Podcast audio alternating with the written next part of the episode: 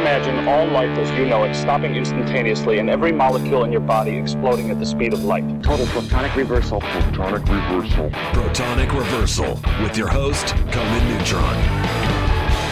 Broadcasting from a secret underground lair in Milwaukee, Wisconsin.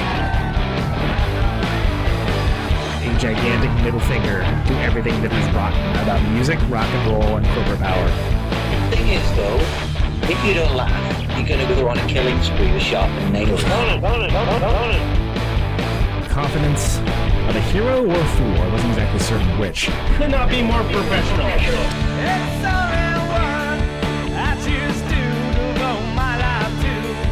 It means something. It means something.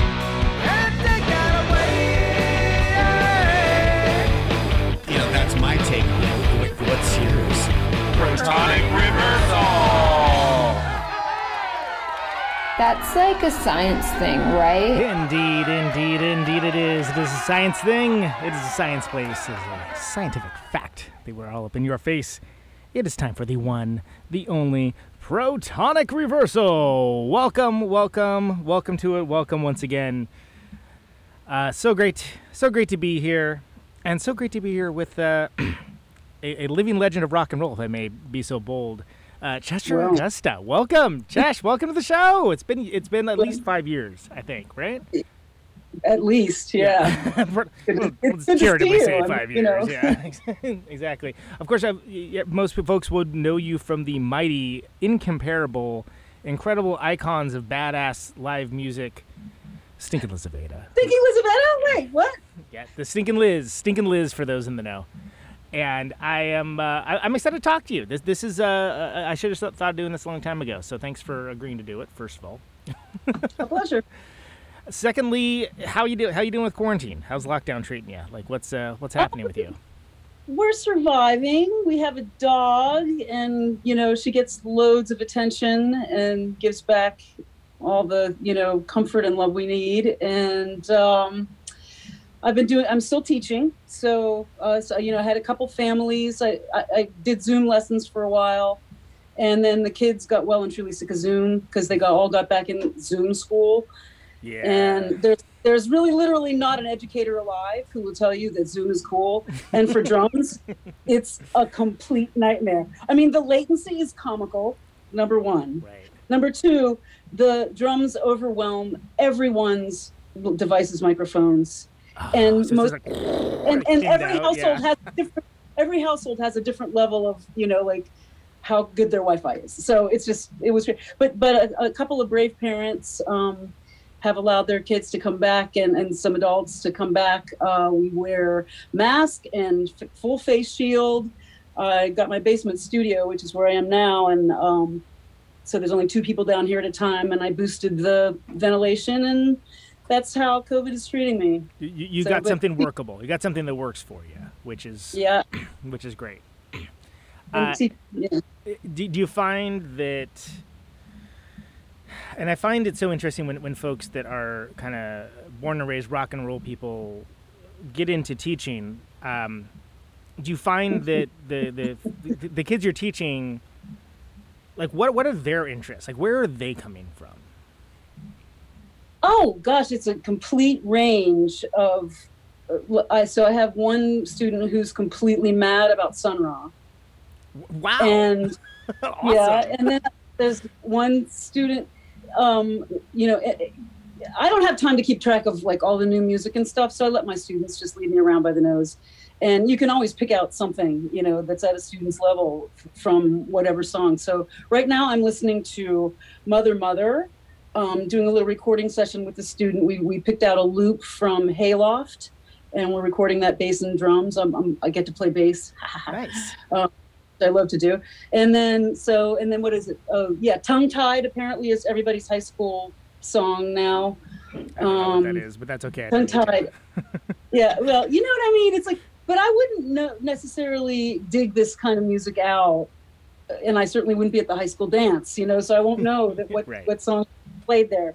Um, so I really actually value uh, my students, you know, music picks and choices to bring in to learn. And so, yeah.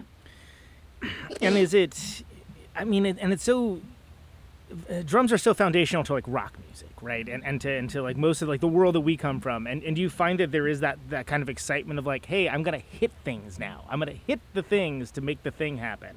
Like, do you find that it is that Um, same level of excitement, or does it come from a more academic place? yeah once again that really depends on the student and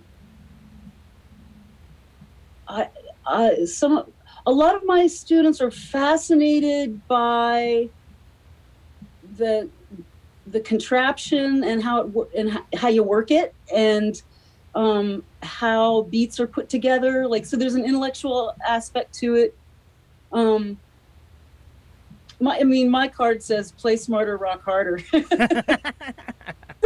so I'm, I mean, I'm already selecting for you know students who are going to you know use their bodies and their brains. Right. Uh, yeah, yeah, but um, I'm trying to think of. I mean, I I had one kid who who was 10 and didn't know what to do and ended up being like an incredible metal drummer Hmm. And so part of it for for him was definitely like full extension i gotta hit this Right. you know release for him but um yeah there's just a range every person's different you know Well, yeah, and the, and the reason why I bring it up, I've been, you know, lucky. I haven't actually played with that many drummers in my, in my life. I've just played with the same drummers for long periods of time, but they've always been really great. And I, I- but I feel like a couple years ago, speaking personally, I decided to kind of pick up minimal drum playing because first of all, like the drum set of my dreams came up for sale at a ridiculously low price.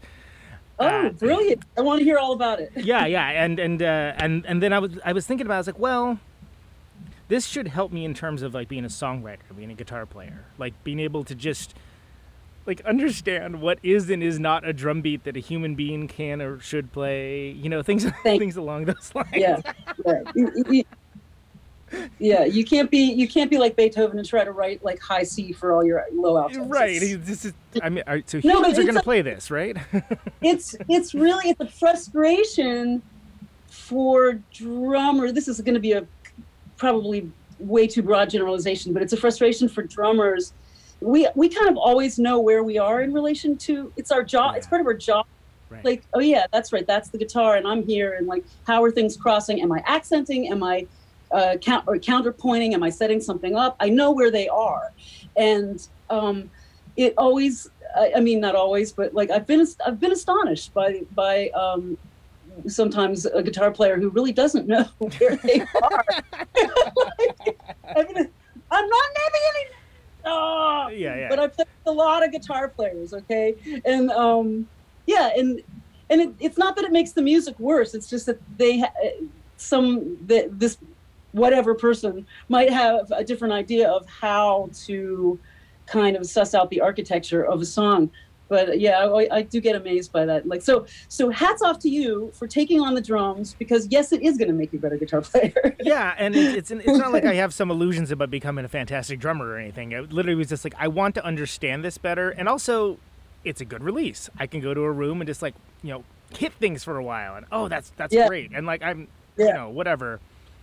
I, I, I'm at I'm at the level of how are we talking about me by the way, but I, I'm at the level of the the I, I call it the drunk at a party drummer. You know, where there's a bunch of drunk people and there's a drum set, Yeah. and hey, you're really good. No, I'm I guarantee you I am not, but I can hold the drum beat, and it seems like I'm really good because you're having a good time. Yeah, yeah. Well, yeah. I mean, you can play it so simple. Like if Yeah, you can exactly. do a boom and a crack and a boom, I'm not trying to get above my You can be in station. Yeah, you can keep doing that. You can be in the band. yeah, Yeah. exactly. If you're willing to do that over and over and over and over again, you can be the drummer. Yeah, yeah. All, all you gotta have is, Everything else is gra- everything else is gravy. all you gotta have is the tenacity to stick with it and uh, yeah, uh, uh, not lose your place and lose lose everything Yeah. else. Uh, you know, I, I do want to talk a bit about. Uh, it's funny you mentioned like you know, always knowing where you are with the music because with Stinkin' Liz, like I feel like such an first of all, it's such an incredible live act, and uh, always has been uh, throughout the years. That has never changed, and it there is a certain sort of transgressive quality as a listener to the music. So, Say more about that. What do you mean? So it's sort of like if if you and, and I'm not I'm not really someone for illicit substances or something, but the music kind of takes you on a journey, right? So as a listener, you're experiencing Good. it differently. Whereas, I mean, they're they're compositions and they're and they're focused. Yes. They're tightly focused. They're songs, Yes. uh, but you know, you don't have. Uh, you know, traditionally speaking, you- usually you don't have like vocals or anything to, to go with. So Right. how do you how do you orchestrate it like in your head to make sure? And, and again, a lot of this I'm sure is just muscle memory and like doing it over and over and over again. But like, how do you how do you figure it all out to know that like, hey, we're gonna do this, this, and this? That like, ah, that's where that is. That's where that is. Is it? it do you do any Oh, do- cues or anything, or what's the what's the secret behind the sauce? The secret oh, the secret sauce is okay, that's a good one. Um Alexi is telepathic, so he makes me look better than I am on the drums. he can follow me through anything. Um Yanni is just the music. Yeah, he embodies it. Oh. You know what I mean? Yeah. Um uh and I am I uh, I'm not God's gift to drumming, but I know how to inhabit a song.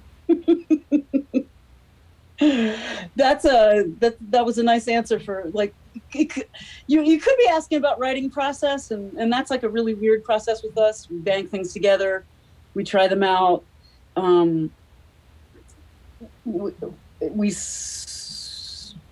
I'm not sure if we've ever actually finished. Yeah, we have. We have finished certain songs to our satisfaction, but we take stuff on the road and and and and songs just keep on changing and morphing, even though they're still through composed. Yeah.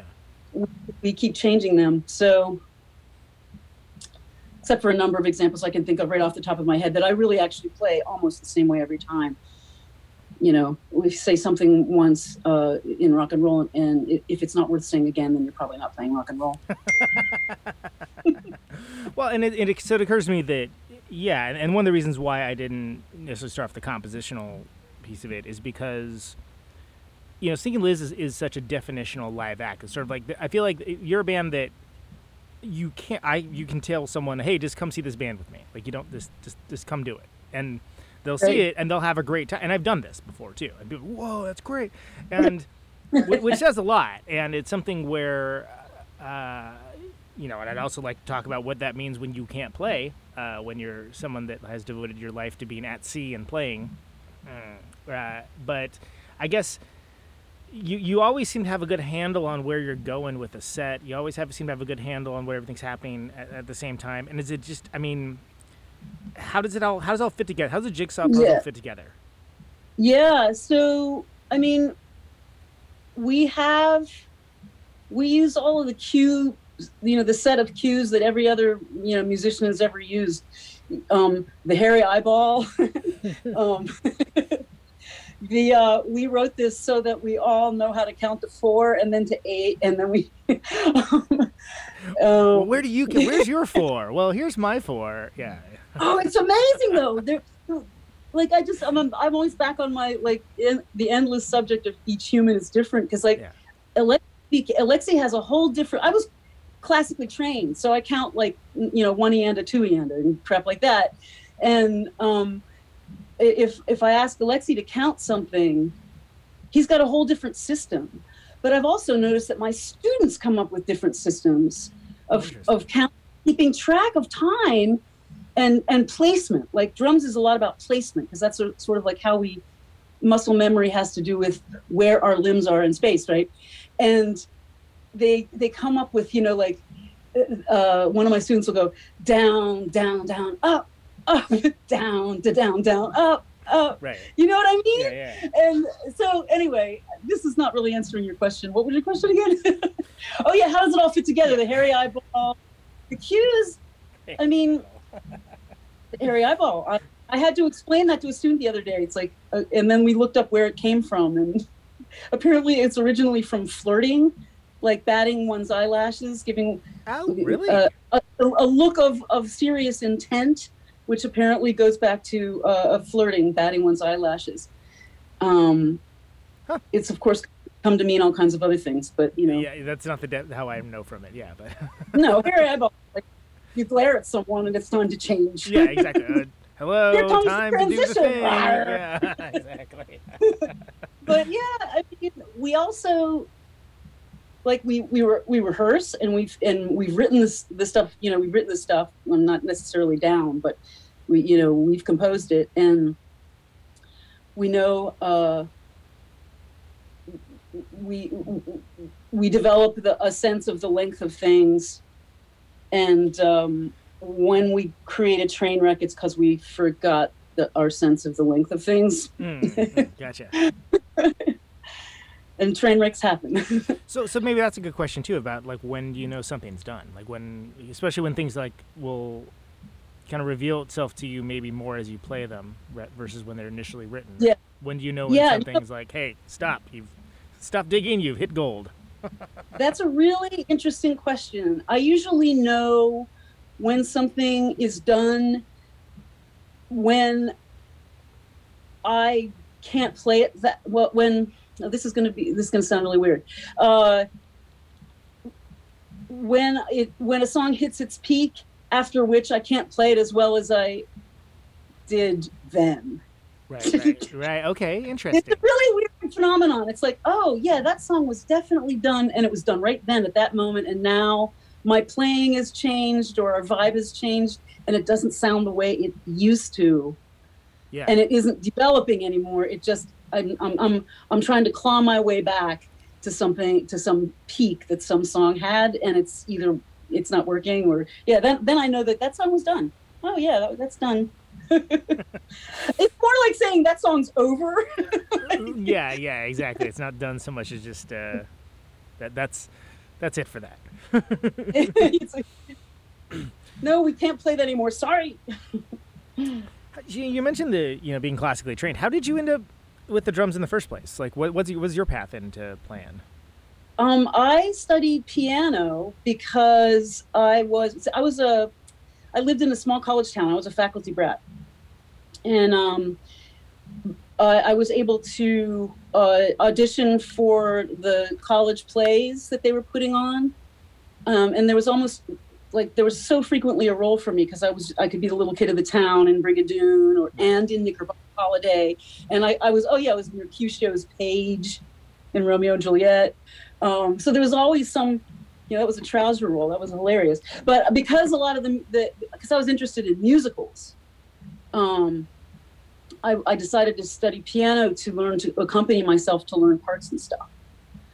So that's how that started. And then that quickly went into classical music like bach which is like bach is my favorite yeah. Uh, yeah it, just well anyway um can't argue with bach. I mean yeah who's, who's um, gonna be like, oh, bach sucks somebody gets like Ryan bach. Sucks overrated no come on grow up let's cancel bach yeah. yeah exactly yeah yeah um, yeah right but uh, yeah, that's so that's how that happened. And I was studying when I hit college. I was studying piano really hard, like a lot of hours a day. Yeah. And I wasn't getting to that level of fluency, which made the instrument really belong to me and let me take it on the road and play an ensemble and stuff like that. So, so there was I was a really good player. Um, uh, I had a lot of stuff together when I played a piece, but but that fluency was just out of reach. I don't know if I had given it eight more hours a day for 10 more years, whether I would be still be saying that. But uh, right. my, my friends had a band together and uh, I was really curious about the contraption of the drums. And so I went, went around to a buddy I knew who was, who was playing and made him show me some stuff and uh, more and more fascinated. Like, wow, look at this! This is such a great gizmo, you know. Yeah, yeah. I went back to my I, went back to my my house and I and I took pencils and I, I took what he showed me, which was a simple rock beat, and I forced myself. My, I call it desk drumming. I still make my students do it today. You know, it's like, okay, my foot's doing this and my hand's doing that. Wait, uh, and now my other hand has to do this, and I made myself learn it, and then I played along to the Sex Pistols. Yeah. Then it turned out that my friend's band, their their drummer was actually a glassblower and wanted to go to Italy hmm. to study more. And I and I was like basically sneaking around, kind of. I'd say, well, I, I might know a little e drums. And they, they're like, well, I don't know why we didn't think of you to begin with. You're so crazy. And uh, they sat me down and I, uh, were completely flabbergasted that I actually could play a beat that was more or less traditional and I think we jammed on the Velvet Underground's Ocean. Oh wow! and I, and I was like, and a bunch of other stuff. Like we did some Sex Pistols and all, and um, and when we but when we played Ocean, I remember this because it was a real jam. Like and and and and and I and something just like burst inside me. I was like, oh my god, this is what music is supposed to be about You right knew. so much so much of the literature for piano is is solo and you spend so much time by yourself alone in a room and it's great i, lo- I loved it but but all of a sudden the social like heavy social content right of music Yeah. became so it's like oh my god of course and then the, this whole notion that um i'm the center of the conversation Mhm. there's no doubt but so's everybody else Right. and we're all talking at once Yeah, yeah. and it still makes sense. Woohoo! This is great. this is how life should be. Yeah. So that kind of was like that was it. That was it. That was it. I never looked back. I mean, I did. I. It's not that I don't look back. It's like You the piano is my favorite instrument. But it was like that was. my- I knew that that was my instrument Yeah. at yeah. that. You know, that, I was like, yeah, that's right. That's what I'm supposed to do. That's interesting because you're not the first drummer I've talked to that kind of started off on piano and kind of moved over. I know tons of them. Yeah. I don't know what it is. That's interesting. organ players, piano players, yeah, a lot. And this is bit just anecdotal, but like in my travels, I've encountered a lot. Well, and you know me too. Um, I mean, you guys have you spent a, a large. Uh, we'll just go and charitably say a large amount of time on the road over the years, and Yeah, we I, I always appreciated the sense of adventure you had, about, and that it never, it, like it never. I don't think it would be possible to see a Stinking Liz show that felt phoned in. Like I don't think that that would ever be a thing that would happen. they felt phoned in. Yeah. Yeah. Uh, mm, one time I took too much cough syrup in. Uh, it, it was in. Did, did It, everything was, suddenly it get? was- it was in Oklahoma. It was in Oklahoma, Uh huh. and uh, I took too much cough syrup, and uh, Is everything slower? and I was just I was just totally stoned on the drum. I could do I had to stop I had to stop the in front of all these people. I was like, I can't really I, I I'm not usually that irresponsible, uh, you know. but But if you can't, yeah. I wasn't try- I wasn't trying to be a, like a druggie with cough syrup. I was like really had a cold and I Yeah. and I I know no one's gonna believe me when I say that. I don't. I'm not a robo. Wait, what is it? Like Robo tripping. Robo- Is that the- robo. I wasn't trying to robo trip or whatever. it is. Yeah.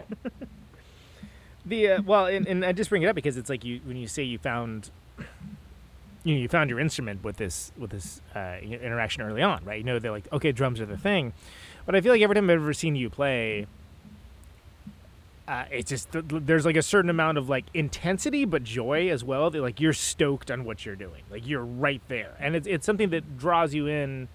I mean, I would I would venture to say even if you're not a musician, certainly if you're a musician, but it, it, it draws it draws you into the fact that all three of you in, in your way manifest that as you know like whatever the the, the pyramid like the the triangle of, of uh, the, the three corners and it just makes for something really interesting because there's so there's so much about the band from maybe if someone just like were walking in off the street off the bar to be like what's going on? Like you know like is it did a pirate ship land? Like what's happening? Like what's this is the band? And then like you st- you start in with your stuff and it's just undeniable. Like it's just like whoa okay like i mean it, it may not necessarily be your thing on the record but you can't deny like that there's ex- this experience happening where there's just this really special thing that's happening.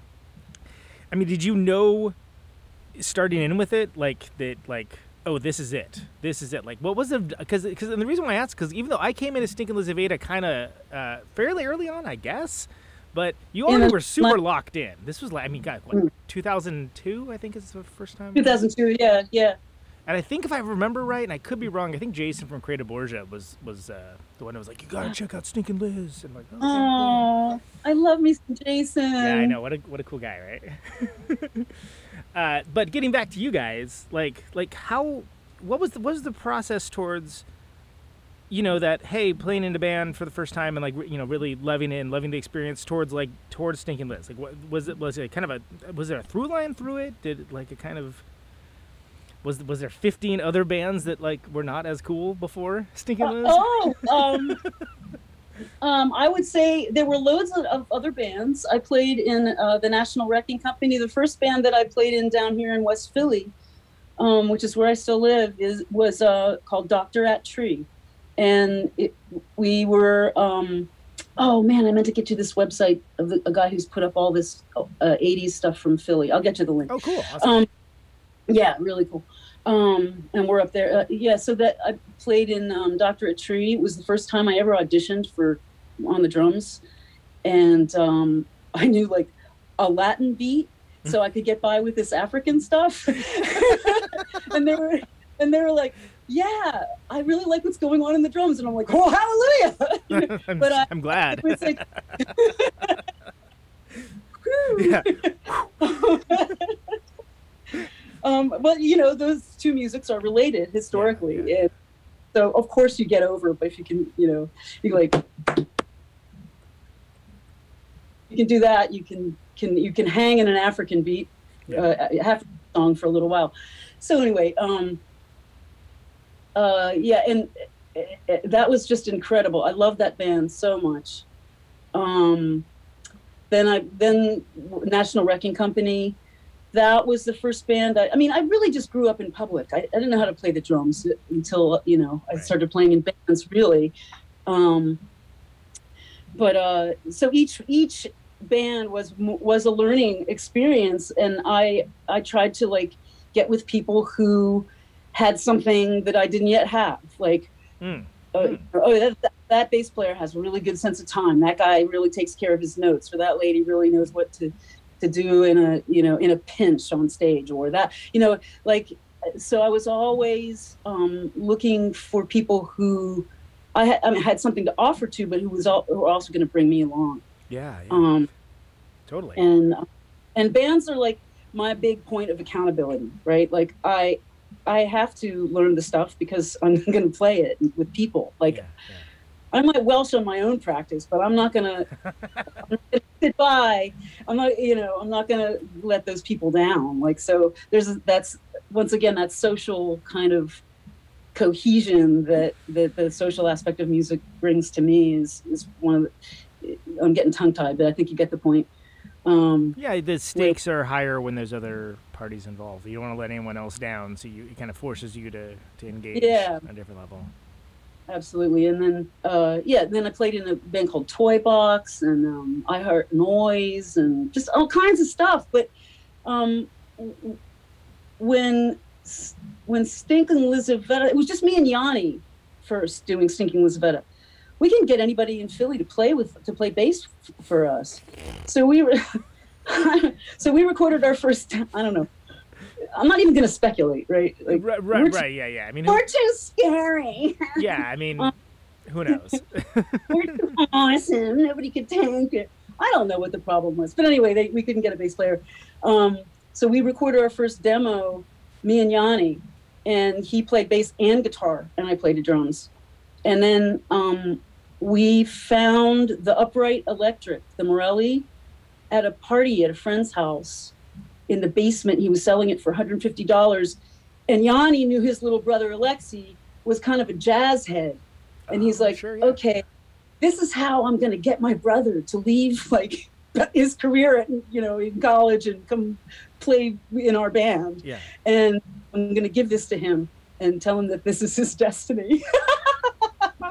you know, that's Yanni. That's I how mean, we, game respect the game. really how we talk. Yeah, yeah. I mean, I, I, I could, I could picture him saying it, you know, and it's, it's, and, and good on him for it. You know? You, yeah, I know. And, you, and now we are now we are a tribe of Yanni, and we do whatever Yanni said. we do whatever Yanni. Well, and it is so unique too with like the upright bass element of like it, it just brings I think even just like from a visual aesthetic it, it, it brings something different, but also like it's a different approach to the instrument because it's more like I mean, he's literally getting his hands around it. You know what I mean? Like it's more Yeah. it's it's more it's, more of a you're gonna get a slightly different kind of approach. Even for like quote unquote heavy music, you're gonna get a slightly different approach to things because of that. Yeah, and I don't have a good way of articulating. He would be better at this. um, I don't have a good way of articulating what the difference is from a bass player's standpoint. I mean, he can play some of these songs if he re- if he practices them just a little bit. He can play them on a regular bass guitar. Sure, sure. But you know, but um, I mean, to me, what I respond to is the sound of that instrument. It's so big and fat Yeah. wonky at the bottom. Yeah. I mean, it made me change. I mean, I changed my drums for every band I've ever been in. It's like each band needs a different instrument, you know, a different set of uh, uh, of sounds, and so you change your contraption based on what you're hearing in the music. But, um, I mean, I got a bigger, longer kick drum that was louder and deeper. Yeah. Um, bigger drums. Um, I, I played on a little jazz set for a while, but um, now I have a big um, um, Signia, uh, Premier Signia series that I also found. Like, was walking by at the used shop. And sitting there in the window. Your, your story immediately. yeah, reminded totally. I'm like, oh my god. Uh, my, I, I was walking by. I was walking to the co-op, and and and pa- past this big picture window, and I'm like, oh. So I went and I did my shopping, and on my way back, I'm walking past, and I'm like, oh, and I went and bought it. It was just like 15 minutes later, it was in my car, right. It was meant to be as and it sounds amazing. I love it. Yeah. Yeah, yeah. so but yeah so so that's how i think of it uh, of his, of that instrument of his is based on like yeah it pushed me to do to change things to keep up with or to round out or to accent or to fulfill that sound that i was hearing coming from that instrument. And it is funny that outside of like the jazz world, it's like, okay, who has that? Like Reverend Horton Heat. I mean, it's sort of like you know, yeah there's there's not a lot of players that did. I mean, I think Trevor Dunn, you know, uses it well and uses it in like a different manner. But for the most part, it's sort of like you can almost figure out based on how the person is dressed what's what it's going to sound like, which is not the case at all with with Alexi. You know, it's just like, what is this? What's this going to be? Oh, oh, oh, okay, all right. He's digging in. yeah Uh, which yeah it, which I guess is, is sort of a roundabout way of saying like you know was was he bringing in you know his mo- like, more like kind of jazzy stuff to it or were you guys kind of already there because I feel like especially with the early stuff there was almost some sort of a not that you could really compare the Stinking Liz stuff to a lot of other bands but you know that really cool like process of weeding out style Black Flag you know kind of where they just Mhm. really just go and you know uh, um, like Sun Ra feel with punk rock intensity. yeah yeah that's what was going on So was it? But was it already happening? And like that was just the direction you wanted to go, and it, like Alexi added to it, or did he bring in like a certain sensibility that made you turn a different direction? I mean, you, you mentioned changing your drums. yeah setup, i right? think because we all write Right. we all write. So so stuff that Alexi would bring in would be he he he's like a jazz head with a math rock kind of like odd time signature Yeah. mentality, and so we end up with um, tracks like Shoot Lube, he wrote. That's I can't remember which album that's on. Uh, might be on Slaughterhouse, the second album. Right. And I, I gotta say, You know, I, I love the records. Yeah. You know, like You, so- you beat me to it. I would say you would have to sing a part to me, like, and I can recognize them from the parts, but I just don't know a single song title, like at all. And like, I think that's Yeah, kind no. of funny that like, but like, but there are songs like you guys have that you know I could I could be like, oh, that's that one, you know, like that's what that is, like, 'cause Yeah, they, yeah, they, yeah, they yeah. stick in your head. Um, That's good. yeah, yeah, that- Yeah, because there's, there's absolutely. melody. I mean, when you say ta- you said earlier, you know, you get taken on a journey, exactly. Yeah. and that, you know, and, and my my first thought when you said that was like, good, then that's we're we're doing our job. like, you know, like we we get we get to mess with your head. We're not telling you what to think. We don't have lyrics, which by the way also is not intentional. We tried out singers. We didn't find one that that kind of you know synced up or whatever, for whatever reason, and um, but the but the, the the sort of side effect or unintended consequence that I grew to really like about the the music and about being in the band and about you know opening my mouth in that way yeah. was it wasn't I wasn't preaching to anyone. I wasn't telling them what to think. Uh, this is a very personal gift, and people come up after and say the wildest things. It's like, yeah, Black Flag, or oh yeah, well, um, you know, have you ever heard of Genesis, or, or have you, that's a. I, you know, it's like, well, obscure yeah, band called but- Genesis. Maybe you've heard of them. Yeah. yeah, but you know, like, but but in other words, like Yeah. really different influences, like that that our stuff reminded people of because of their particular journey through music, and and I really like that. I like that that um that that it's a personal and that I'm not pinning anyone down Right. to a particular narrative. However, when you say journey, what you're just what you're what you mean is we are still writing narratives. Right. There are characters. They they they talk to each other. Yeah, yeah. They- And You they, know, and they and- and interact. We're not yeah, if we're not doing that, then then we're not writing instrumental music. you know. Yeah, I mean, I think if I remember, if I remember correctly, and I and I mentioned "Process of Weeding Out," which I think is a really underrated record, actually, and one of the, the few kind of punk rock jazz records that you know kind of uh, is influential for for good reason and warrants its attention. But I also, you know, I thought, oh, it's like they're coming. It seems like they're coming from a similar place as like, you know, Melvin, Steel Pole Bathtub, like Shellac, like not meaning that you're necessarily directly influenced by it, but it hit the same way, and in, in the way that, especially when you're a band on tour, which I'm sure you well know, and you see the same kind of bands over and over again, and maybe a band that like does, like sounds like one band.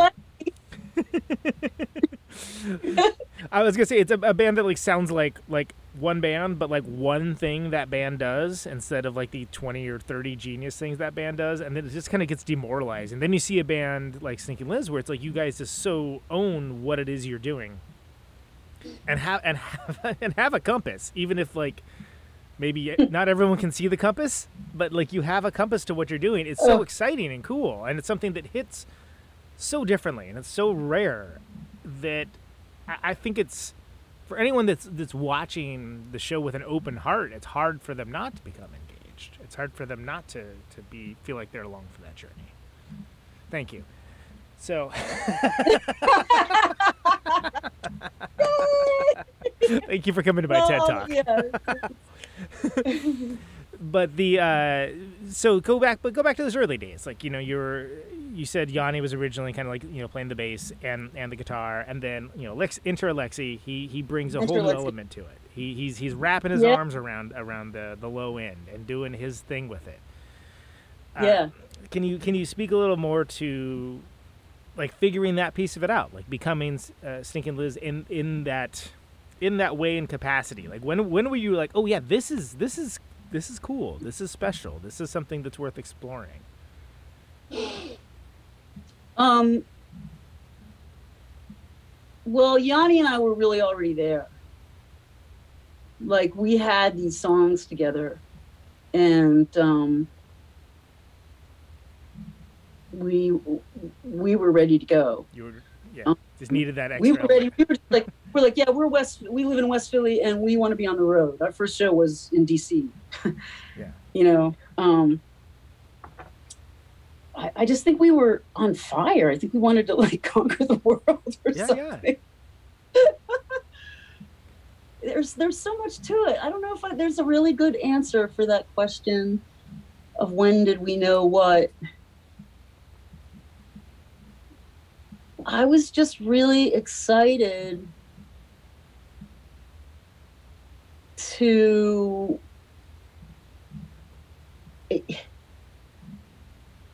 I just really enjoyed like writing the parts and and digging in. The, it was a it was a nice nice chunky piece of meat to chew. I really think that's really what I was getting into, and um, I mean, I think we wanted to do stuff. I don't know how much we time we really spent analyzing. We want our sound to be this or that. Mhm. We fight a lot. Like it's like, no, that's not even music, dude. it's like what? so like you know, that's how it gets done. we just kind of wrangle about things, and, and then it, and then whatever it is that each of us contributes that is what Stinking Lizaveta is. It's like our three voices just coming coming together somehow. Even though sometimes we could be credibly accused of playing different songs at the same time. there was a review that said that once. That's awesome. and I was like, well, yeah. And Why not? okay, so then uh, the so talk to me about the making of uh, the first record. So the first record, that, that's what you did. That was Steve, right? That's um. Yes, we did that partly with Steve, and then I think. Oh no, that was Laura. Yeah, we did that all with, at Steve's house when he was on, I think, North Francisco Street still, and the, and it was like this three-story house, and the control room was in the attic, and, Yeah, and yeah. the band was in the basement. It was really cool. Yeah. Yeah, so pre-electrical audio when you were still doing it out of the house. Uh, that that house actually, um, that house went up for sale. Uh, like it's someone else has, has lived there for some time now, but it was one of those things where I was like, oh, I wish I was somebody that could buy a house because that would be a cool house to buy, like just for the history alone. That would that would No be shit. Um, but you're, I mean, Steve Albini, pretty good with recording. You know, he's he's okay if you're into that kind of thing, right? What's that? Say that again. He's Steve Albini's pretty good with the recording. Like he's uh, if you're into that kind of thing, you know, if you're a oh, rock he's, band, yeah, say. he's he's he's he's no slouch. I'll keep Yeah. him. um, yeah, no, he's a he's a delight to work with. He tuned my toms to um, La Marseillaise. Ton, ton, ton, ton, Oh. ton, ton. Fantastic. I know. no, I love me some Steve. He's he's really he's one he's so he's the hardest working person Yeah. ever, and he like never loses his cool, and he's always nice, and he's super smart, and yeah, I he's amazing. So, and that's uh, how do you feel about taking these songs into the recorded world? Like, like take you know, not being just like you know, rooms that you play, uh, songs you play in a room together, rooms you play in a song together, sure, uh, but or songs that you play live, but taking them and, and you know recording them, like putting like documenting like what you're doing. Like, did, did, you, Um, did you feel like that was that was that kind of like something you had thought about for a while, like the record making piece of it, or like where where was your mind at when you were doing that? Um, we the goal was to have this band play out of play out play out of town and tour and make records. That was it. That was that was our goals. And I don't know. We we had you know we we took very different approaches over the years. Like the reason we went to to Albini was because he records bands live. Yeah, Yeah. and like, is one of the best at Like- recording a band live and having it sound Like- kick-ass. Yeah, we're a live band. How about we do that? Yeah. You know, that was oh, so uh, yeah, that worked out well. Uh, and and then we we got into to doing it doing it other ways. Like it's like okay, well you're a live band, but it doesn't really sound like live because it's tape anyway, and people listen. It's a very different environment for people to listen right. than just than go to a show. So let's use the tools of the studio and make a, a record and uh, you know with overdubs and you know fancier stuff. Um, so we've done that both ways. Well, In fact- especially it, it seems like it's you know sorry to interrupt, but it, it seems like it's almost like the you, I think of like the Mike Wattism of uh, you know the the records being the flyer for the show, right? Like it's sort of like where, where it's like there's there's that school of thought where like yeah the records are cool, but like really the show is the main thing, and like I never never thought that about you guys, but it is something where like I said I, I could I could take someone that never heard a record into the live show, and they would get it and they would understand, but then like yeah. Playing the record and like I knew s- some people will pick up on it. and Some people are like, "What is this?" You're you're being you're very carefully skirting around a touchy subject. Which is that it has been said that our live shows are better than our records. Mm, multiple times. Um, and that's really not my decision to make, right? It's not my call. Um, To be fair, I am not saying that. That is not that is not a thing I'm trying to claim. I'm, I'm I'm just talking about it being, uh, you know, the art of record making versus like the art of being a band and playing live. yeah, You know, they're not- really diff- Yeah, there's ways to approach really- it.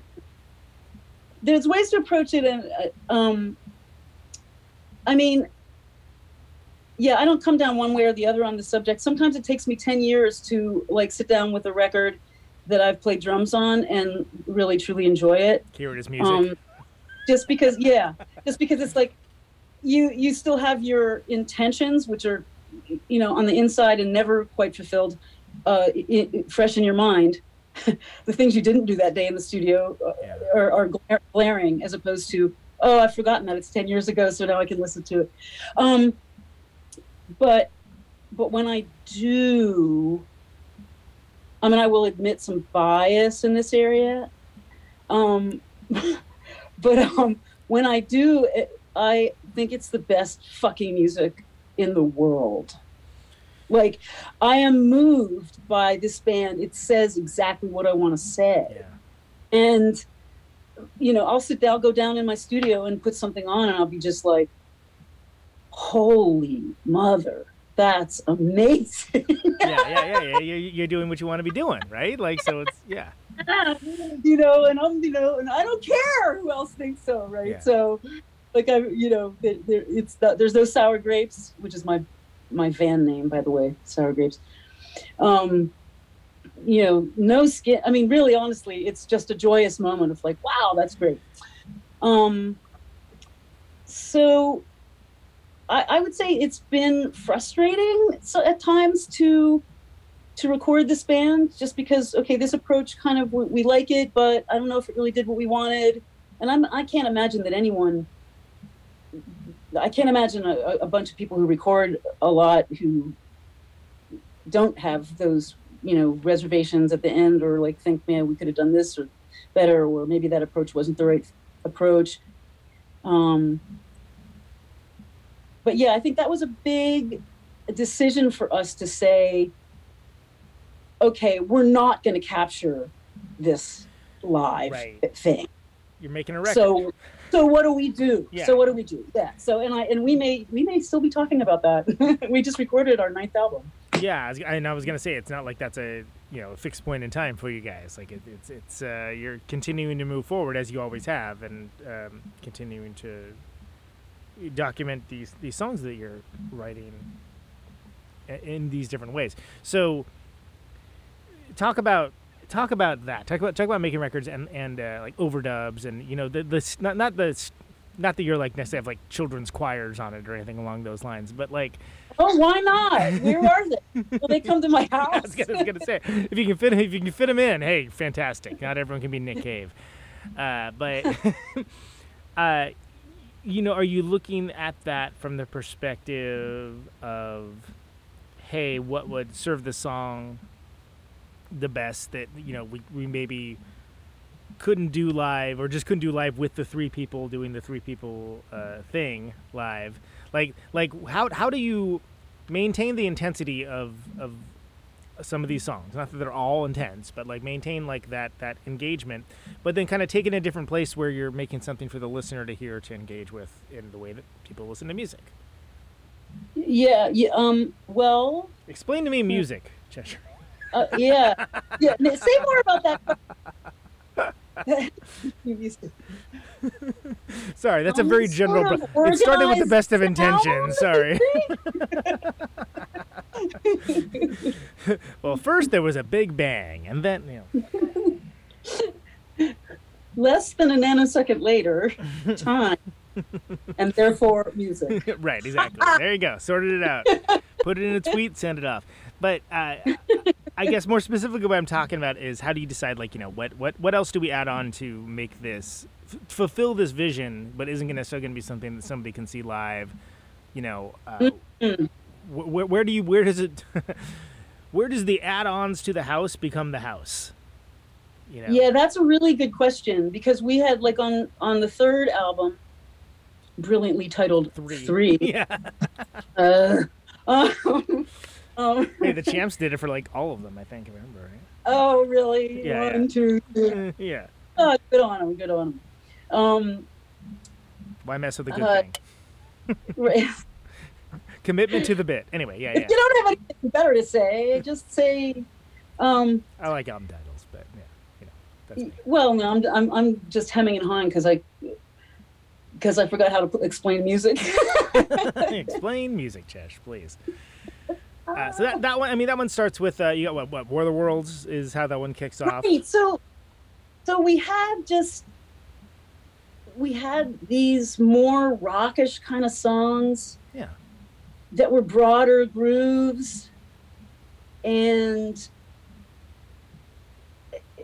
it it just it seemed like a kick to put like bowed bass, yeah, violin, keyboard, you know, to to flesh them out, and we never got worried about that. It's a really good question because we never really considered the fact that unless you know once in a while we could have that violinist sit in with us, which happened and stuff, yeah, yeah. but that wasn't going to be the core of the song, like uh, when when it was live. Mhm. So yeah, yeah. I mean, and, and when we were down, we did um, the eighth album with Steve Berrigan, and he just kept on making Yanni uh, lay down what he called sweeties.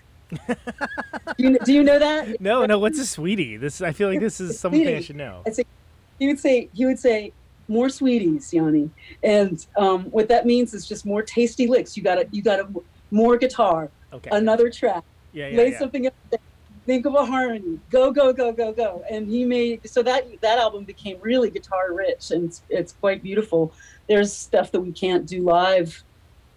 I think Yanni's just brilliant at picking out the you know deconstructing and reconstructing melodies so that he gets the essential bits in there that carry the core of the song. Yeah. I mean, I just think he's really a, an amazing musician that way. Like he get he gets he gets melody, and he really knows the guitar. Yeah, he's got He's a ferocious guitar player. yeah. It, it it feels like he's navigating with maps that most people could not see. Yeah, yeah. and I say that as someone who is ostensibly a guitar player, where it's, where it's like, yeah, it's a very functional utilitarian thing for me. Like, it's like that dude's a guitar player. that dude's a guitar player. Like that, that dude's on some on some other shit right there. That's that's uh, well, and I mean that as a compliment because it's sort of like I feel I feel like with guitar there are just just by you know a, a sheer numbers game. There's so many type of people that have, have played so many different types of things that to, for someone to have a unique voice like that, it's kind of rare. And it's uh, it, it's it's something that makes for a very interesting sound to the band because then when you combine everything else for it, it's like it, there's there's not a band that sounds exactly like Stinking Liz, and it's pretty unique and cool. And it, it's it's it's not something that even even some bands I really like. It's like that's great. I can name these three bands it also sounds like, you know, and it, that's Mhm. fine. That's okay. There's nothing wrong with that. But like no, there's nothing wrong. for better or for worse, I think Stinking Liz is a, a defiantly unique creative entity that has managed to Defiantly unique. I like that. I'll take that. and has stayed creatively viable for like all of these all of these I years, know. which is astounding too, It's- just from a sheer. no reunion tour. I, I get really pinch faced about that. Oh yeah, so and so's having a reunion tour. Cool. We're never gonna have a reunion tour because we're never broke up. Yeah, exactly. Can't can't reunite if you don't break up. Yeah, exactly. yeah, defiant is uh, the yeah. Also defiant in that area. I'm just like, ha ha ha. We're still here. We're still here. I mean, but it's almost like then then there's this sort of you know I can't remember if I coined or someone else did, but like the like the uh, reunion industrial complex that happens. that, that you know what that's that's probably a Conanism. Let's be, let's let's let's be clear. Uh, but Brilliant. the You should you you just claim it until someone challenges Yeah. you on it, and, and then deny, deny, deny. deny I have no idea. I've never heard who that person is.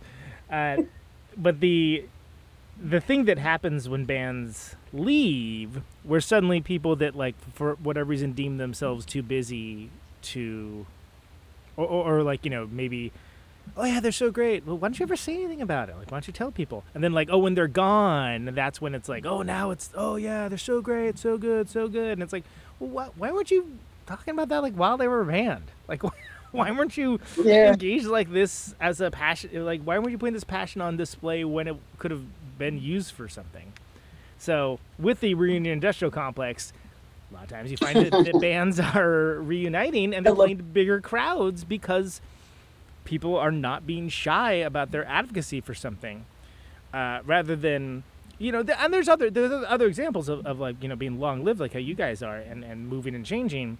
You know, and, and I think of bands like Wire or The X, but usually there's like people leave or come back or something along those lines. There's some like okay, the core elements uh, change, and it's just very consistently since almost the very beginning been just the three of you doing your thing and digging deep. And it's I mean I think there's Yeah. something laudable with that, but it's also like, good God, that's a long amount of time to deal with other human beings. Oh yeah, you think? Um, yeah, I had newsflash. yeah, no idea. Oh, but I, you know, I say this a lot, but I, I, I highly recommend long-term musical relationships.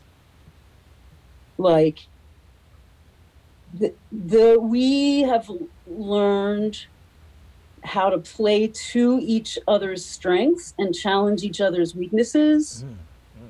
both musically and personally.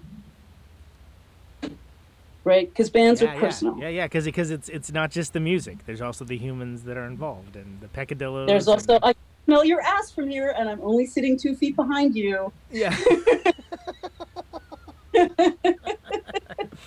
and it's been eight hours, and we're not at the gig yet. well, and that's so we just dropped transmission behind a KOA in Kentucky. Right, right, right. Yeah. Oh my god. Yeah, and it's it's it's all glamour, folks. Is what I'm trying to tell No, you. but no, the music is highly personal. Like so, um, here there's two first generation Greek brothers, and me, um, Italian American, whatever, second, third. I'm a third generation. Um, not that ethnicity has much to do with it, but where where I'm going with this is like, I'm a girl, and that I got these two brothers. They have that cement. 57 between- minutes in, and we fi- we finally mentioned it. Yeah. Oh yeah, well, Instead of starting at Well, the jump, okay. like some, I, but it's it's it's that. worth note no because it, it's not something that I feel like should be definitionally and it isn't. I, I've you know. considered doing a dudes in uh, uh, sorry a men in rock episode just because I think it's so ridiculous. I love that. You definitely need to do it. yeah. Uh, Um, but but it's it, it's it, I mean, I had to strategize. I had to strat. There what there is um, unconscious. There are unconscious patterns that affect everything we do, and while I wouldn't, well, I wouldn't say that um, I, either Yanni or Alexi are um, maliciously sexist in any way. Um, there is knee-jerk selective hearing that goes on, and you can tell that it's gender biased yeah. when it's always you. like, so I had to strategize um, about how I was going to communicate my ideas, and the best, the more specific I could be, the better. Like, so if I plugged everything into a, a, a computer and like literally printed out a score, um, it's like this is your part. That was effective right. you know, because in fact they are willing players and they do respect me and my ideas. Yeah. That is the definition of safety and power in a situation. Um, and so, you know, the other thing that I got to learn was where does my defensiveness of having, you know, been female in this culture, where does that, where does that kick in? and where is the where is are places where I am actually being thwarted and it's because of some kind of bizarre cultural pattern that that that that ends up being by gender bias like sexist gender bias is not the right word sexist is um and and that helped me sort out my you know sort out my emotional landscape in a really big way. It's like am i is it or am, is it me? Is it what's going on here? You know and i got to become more uh, both strategic and also um, uh, under, more understanding and less defensive. Like you know so you know you know what's the first rule of, of, of, of truly radical feminism you do not allow your time to be wasted in any cause, sexual encounter, argument, or any other thing that, to which you are not really fucking rocking on about. Like if it's not your if it's not yours, then you don't have to. You're not obliged. Don't waste my time. Um, you know, world is pretty much designed to waste women's time. I was thinking it. You said it, so that's okay. yeah. you know, put yourself second. That's you know, um, um, what's the corollary to that? Uh, well, there's there's there's a million corollaries to that. No, I'm sure I'll think of them in a minute. But I mean, there's like the being the loudest voice in the room thing. There, and there's just the natural, the deference to.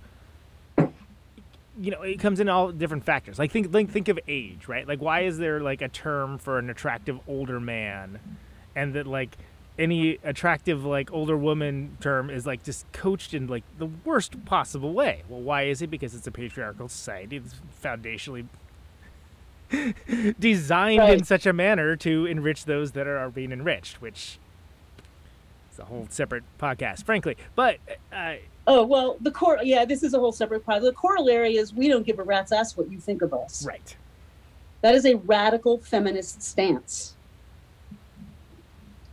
You know, so I learned how to be, you know, like w- without rancor, right? That sounds like pretty rancorous, doesn't it? It sounds like, but it's like, but on the other hand, like if you're in that spot, you know, my my my motto is has always been. so so the, the the big guns that back up that corollary are I'm shooting pool, fat man. When I'm finished, you can shoot. Yeah. Remember that line from well, uh, he says to uh, Paul Newman says to um, in a um, uh, Jackie Gleason, yeah, Jackie yeah. Gleason. yeah, Yeah. And yeah, it's like I every when I sit down and I'm just like I'm behind the, the drums, I'm like, mm-hmm. This is mine. Well, and it's So- it's so fascinating too, because with drums especially, there's like there's like this extra level of of bi- biases, biases, biases. There's a lot more bias I feel like with drums, especially with you know awesome ladies I know who play drums that like just for whatever reason like it's all it's to a lot of idiots. It's considered like a gendered instrument almost, and it's just like what? Why? Oh, yeah, Why would you think that? But Yeah, because it's so physical. I, I think we we don't think of of girls. We don't think of girls um, um, managing full extension and taking up that much space and being that loud. yeah. And on, and on the very, very, very deep level, we don't believe that women can be responsible for that much stuff. And drums is like drums is the thing which like can can, can create a train wreck. Look, dude, I have like um, I am time written on my arm. Yeah. What do you think that means? It means that if you're not with me, you're not in the groove. So face it. Like it's too Right. bad for you. the groove. I yeah. am the groove. It's like uh, uh, uh, um, Judge Dredd. I am the law. I am the groove. that's good. That's that's that's some autobiography title business right there. That's good. right, right. Yeah. No, the first the first chapter of my memoir is um, where's the bathroom light?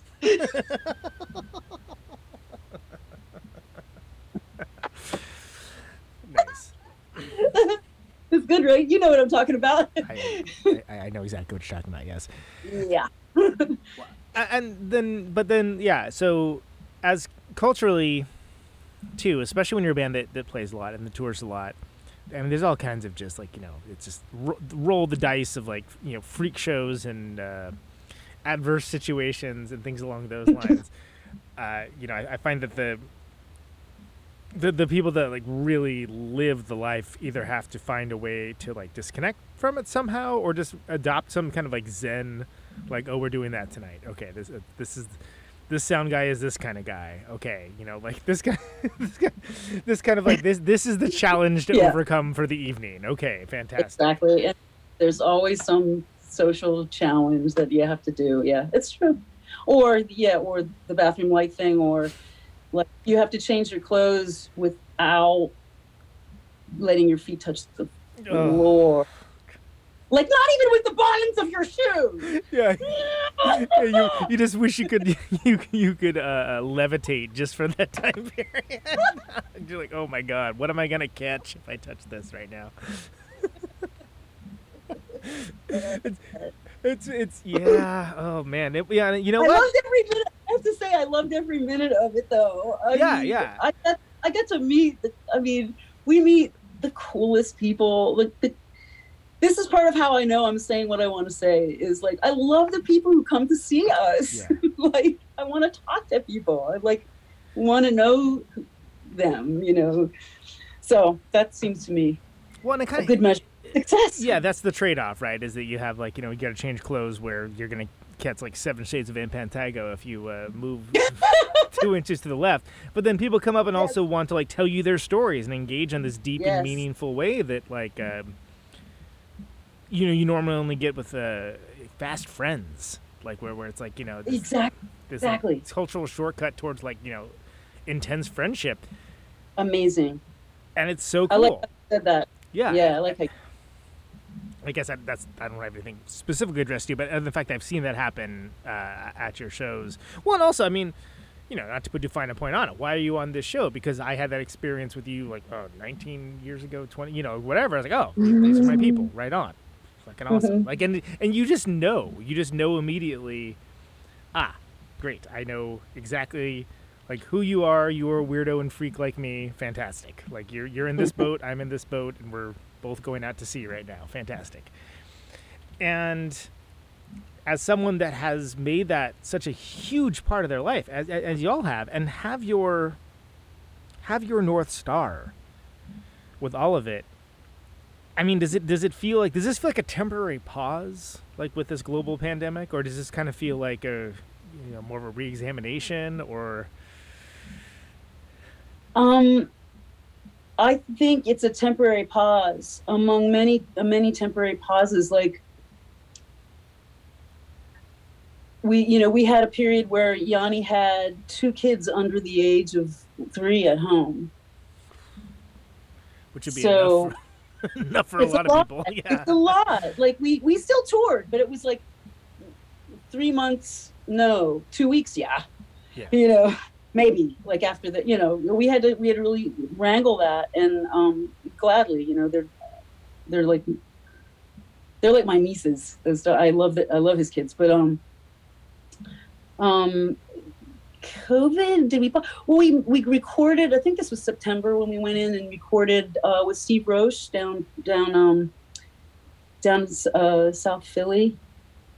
And we were just like, okay, well, we're not doing anything else, so let's make an album Right. right. Yeah, yeah, you know well. and, and a lot of time this was the most this was the i felt the least prepared we'd ever been to to record these songs a lot of what we've been what we've done for most of the albums is we we would do pre-production by setting up a bunch of microphones in our practice place to just see if our parts were working Right. and then we write some some you know like hone the parts a little bit you know kill kill the kill the nasty puppies and keep the good ones and That's that is, wow. That's a new one on me. Okay. that's a that's a writer's thing editors talk about killing the puppies you know don't indulge yourself because you're a news reporter kill those puppies Right. yeah so anyway that, i get that from my husband because he's a he's a journalist so it's it's a stole that word from another field but in any case um yeah what was i talking about I keep losing my train of thought? Uh, oh yeah so uh, we we really hadn't taken these a lot of these tunes on the road. We had just written them um we were just like okay let's just go do it. And i had just had knee surgery. Oh man. I had a complete knee replacement because uh, in 2012 I was right hooked by a car and it crushed my tibia, my uh, tibia plateau, and that repair lasted about eight years, and finally collapsed in April, last last April, and I was like, shit, you know, what am I gonna do? So they there was nothing to do except replace the knee, and that was one of the longest, most painful, like freaking recoveries. That was worse than the original injury. I'm telling you right now. Yeah. Um, in any case, that so that's where I was. I could barely walk, but I could play, and we. I didn't have a lot of stamina because like all my muscles had atrophied, but um, but we did it and it was fine. And and uh, Yanni's still editing it. We have one. I have one track that's been mixed from that. It's called Daily Madness, Mm. and it tru- it truly is amazing. Stinking Lizaveta. I asked Yanni earlier today if I could give that to you to like to play in the show. To play uh, play, but he didn't get back to me, so I don't I don't feel like I have permission to release anything. Not that it should matter, but It's. I I think it's a fair bet. This show is going to be. It's been seven years. I'm. This is pretty much the only thing I do until touring comes back. So you know, I, it's a safe bet you'll have another opportunity to to premiere a track. And I, I thank you for thinking of, of me with that because I would love to hear oh it. sweet, yeah, yeah, right on, right on. Yeah, I hope I'm I hope we can because uh, it's it's outrageous. It's it is truly is a picture of daily madness, and we all know what that means now because we were all kind of like trapped in various uh, pauses of our own and kind of craziness, like people home with kids and not able to perform. People, you know, locked in their houses with their children. Oh. Yeah, wish wish Um, that I was a person that know, owned like- stock, and that if I own stock, I own stock in Zoom. You know, exactly. right, right, right. He's, he's not really able to play and stuff like that. So, I mean, I think we've all felt, and just this, the, the the scariness and uncertainty of it. I, I was listening to some folks being interviewed who had gotten their vaccines right, and their astonishment at, at th- this was more than one person that, that was registering this this idea that they didn't even really know how nervous and and scared they had been, like and how stressed out they had been, and there was a sense of relaxation that they didn't expect because they didn't even realize how crap just been part of life. It's just part of everyone's Yeah. life now. and That like everyone's in this low grade state of anxiety and depression. right exactly so so we're all going through that and and yet we made the record and uh i don't know so that's where we're what we're doing right now really yanni is is at the studio a lot mixing and stuff Do you feel like because this is as you mentioned, you didn't have the the chance to you know play these out and kind of have them tell their stories to you as much as maybe some of the other ones, right? So do you feel like it does have a different feel, like because of that, or do you know? it's a it's uh, it's a really good question it sounds so this one track just sounds so raw and yet so developed and i guess that's just because we've been playing together for a long time but there's nothing else except us on it it's almost like the first records you, Mm. that we did with albini it's like it's just a snapshot yeah, yeah, yeah. and yet it's just like hair raising Well, it's so funny It's- that like you know this is like what your ninth ninth record is that right? yeah it's ninth to be like kind of going going back to that. even though I feel like I was really lacking in a lot of stamina, it's it, it's it's it's a steamroller of a song. I'm like, was that really us in that room that take? right. So yeah, I'm I'm I'm curious to see the other tracks. Yeah, see how it all shakes out for sure. Yeah, Yeah, because I really don't know the answer to your question yet. Yet I don't know what. that's okay. Yeah, You know, like the Richard Feynman book, uh, "The Pleasure of Finding Things Out."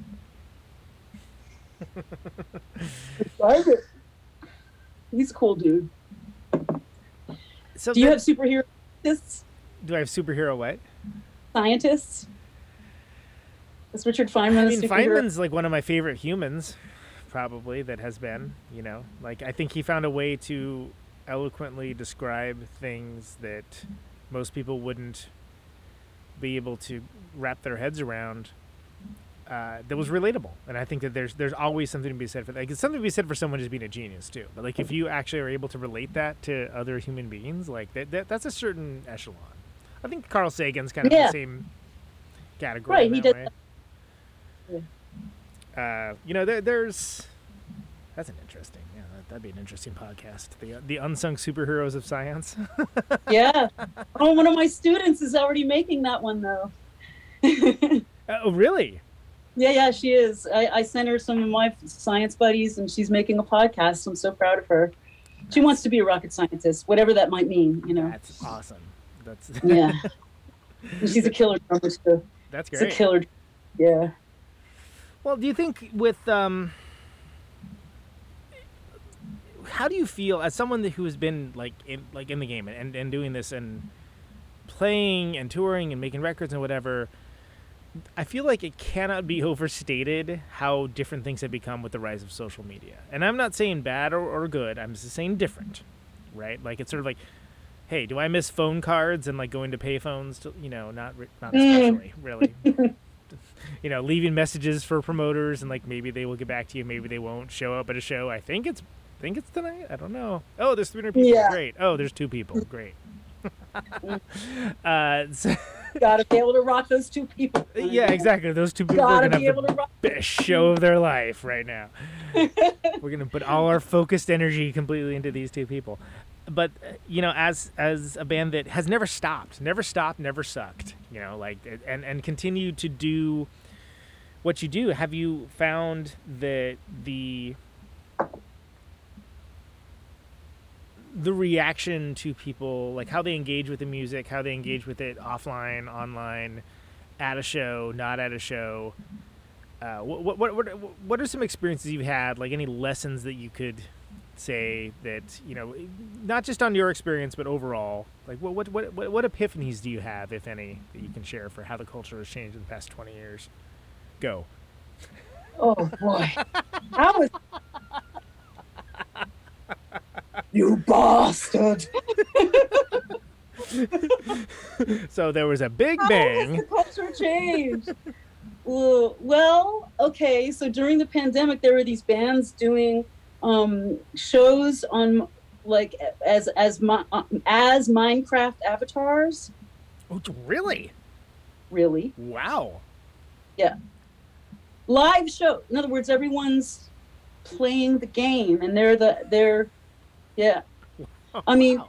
that yeah so that has left me behind and i you know I, i'm I'm not a technophobe well, yeah. I'm, I'm also not a minecraft avatar yeah, that's that's um. I mean, that that sounds like Black Mirror or something to me. You know, like you know, maybe not. As, doesn't it it's, that's crazy to me, but like, it, it- cool. That's awesome.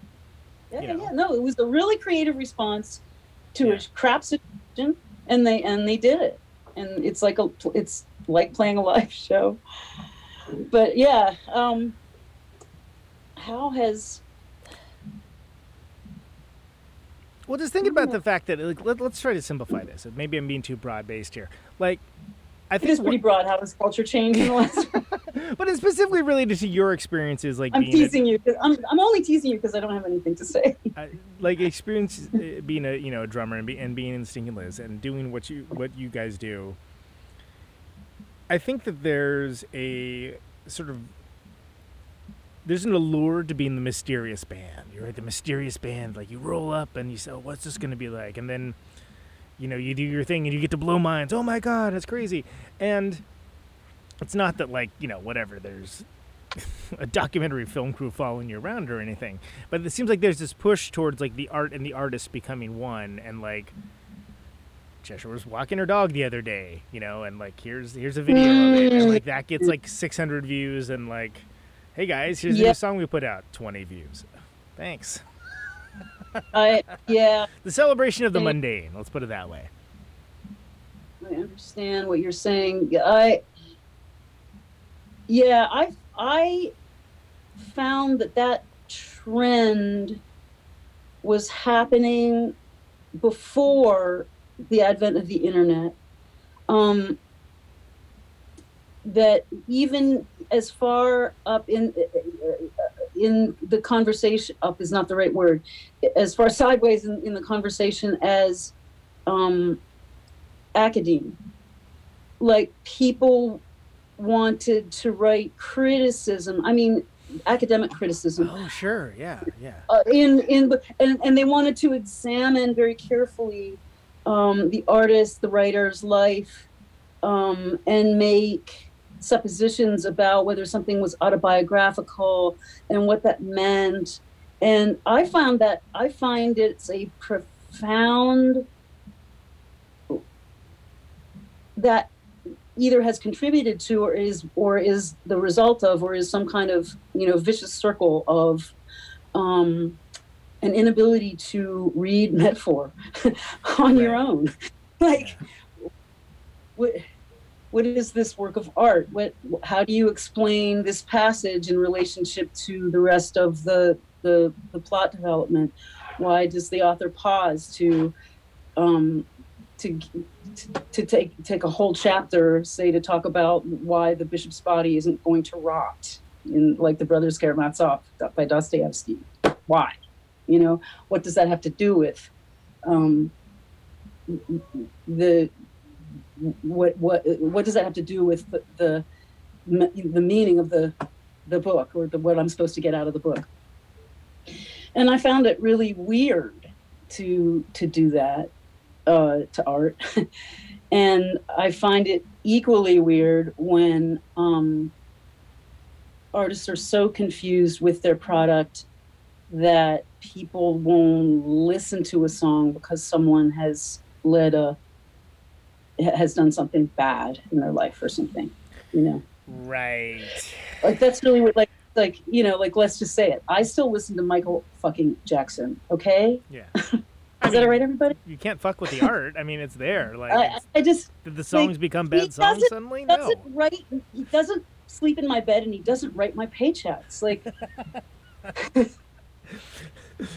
right right. And and there's something um, to be to be said for and i think so i think back to like like hp lovecraft. Like i'm i you know as especially as a younger man i loved hp lovecraft so much. And then like when i found out oh he was a terrible racist. Like just mm-hmm. awful. And like basically all these quote unquote monsters was like anybody that wasn't like a white dude that looked just like him. I was like oh. And that right. you know it, it doesn't make me hate H.P. Lovecraft, but it kind of colors out of space the uh, the work for me. Like it, makes me enjoy it a little bit less, and it's not because I'm seeking out to be like disconnected from it. It's just it's like, oh, that kind of sucks. Like I'm I'm glad that I know it, but I wish I didn't know it at the same time. And it just seems like that's become the only default state to be of the art has to match my values exactly, and if it doesn't, then it's not good art. And I, I, I don't, I, we're, we're verging on. I'm not trying to talk about like a certain thing that is a, a phrase that's being bandied about right now at all. I'm not going to talk about it either because it's too small for us. Exactly. Art, is, art is much, much, much larger. First of all, than in politics of any kind. Always. It, it, it's just bigger. It, it's more personal. It's bigger. It's big. It's dimensionally transcendental, like the frickin' TARDIS, yo. It's like bigger on the inside than it is on the outside, and that's you know, it's like it's not going to be uh, brought to heel by our petty grievances, and it's not going to be brought to heel by you know like horrible things that happen in uh, West Virginia or South Africa. You know, it's. Yeah it's you know so yeah that's that's pretty much what i have to say about it. I, I don't know if i finished my thought. No no no. Well well so please i, I find myself to these rhetorical moments and i'm like oh it will not be brought to heel. By well it's it's then it's a long form discussion. We can talk about Dostoevsky as much as you like, and and, and again, the the conceit of what I was trying to get at was uh, you being a musician and Stinking Liz being a mm-hmm. band that has been around for so long to kind of see the rise of all this stuff from from like the mp3.com and Friendster to MySpace to Facebook. Yeah, we saw it all. We saw it all. And I lost I lost like M through Z at a rest stop in Ohio and I was booking. I booked the whole three month tour, and I wasn't. What was I going to do without M through Z? The the box full of cards. Yeah. oh man, yeah, yeah. The physical box. Yeah, and, when it's got like the atlas, where'd the atlas go? Oh no, you know, I need it.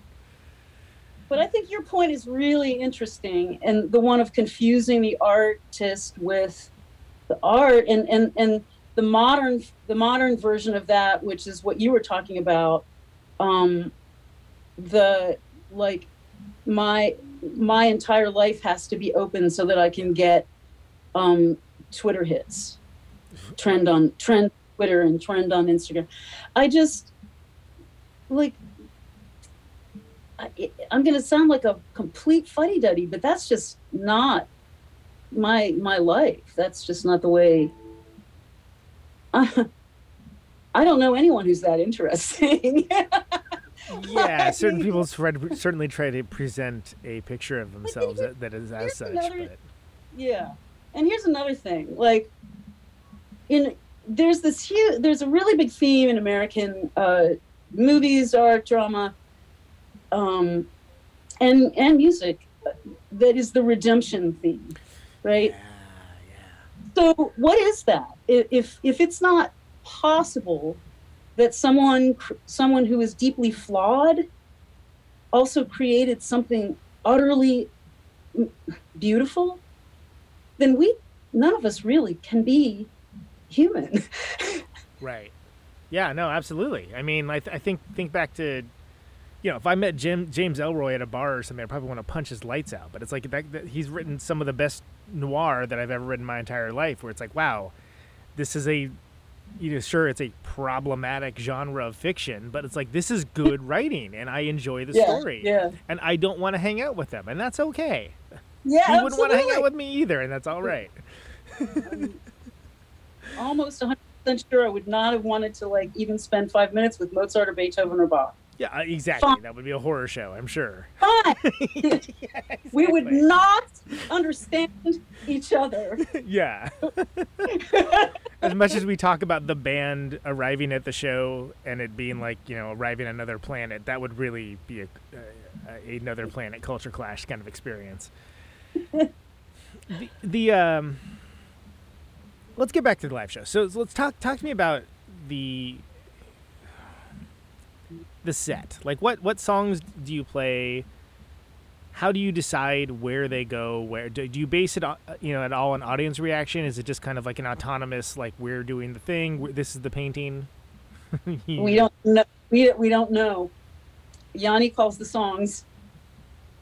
We don't know until we start. Is that is that fun? is that anxiety inducing? Is that both It used to make me really, really, really uh, nervous, and now I'm just like I'm here for it. right, right, right. I'm like way here for it. Except sometimes he'll pick a song that's hard to do uh, as a warm up, just physically, Yeah. and and that that that means it's a little bit of a sacrifice song. But I'm also okay with that at this point. You know what I mean? It's like okay, yeah, that it's going to be a warm up song, and that's going to be okay. Right, right, right, right. And, and We're we're we're here for the duration. Like we're we can manage this energy. Just stick with us. so that's interesting. So you're able to look at it from the perspective of, hey, this one song may not be all that it can be uh, placed in this position, but we're looking at it as Right. like the, as as a marathon. It's a marathon, not a race, right? Yeah. yeah, Yeah. That's yeah, it's it's yeah, it's it's not the Twitterverse. It's it's live music. it's not TikTok. It's not 17 seconds long, unless it is 17 seconds long. right. In which case, fantastic. It's- Uh, it's a real tweet of a song, really. Uh, it would it would be I would be remiss if I didn't ask you if you could uh, recount any of your experiences of your many many years of, of playing shows all around. Uh, if there are any, you know, out, outsized in a positive way, outsized in a negative, but maybe funny way, uh, tour experiences or things that like spring to mind as as like, wow, you know that this this this this is this is a farce. This is you know, or maybe a horror story, you know, or whatever Oh, Sorry. or something that made you live like something like yes this is it's all connecting and if, if you if you have anything that jumps to mind cool i don't want to put you on the spot except for i put you on the spot Oh, um, well, let's see. There's so many. So we got to, we were touring with um, uh, Collection Corrosion of Conformity in England. And uh, it's very we- we were alliterative play- tour Jeez, hard c na- sounds eh. yeah. Collection Corrosion of Conformity.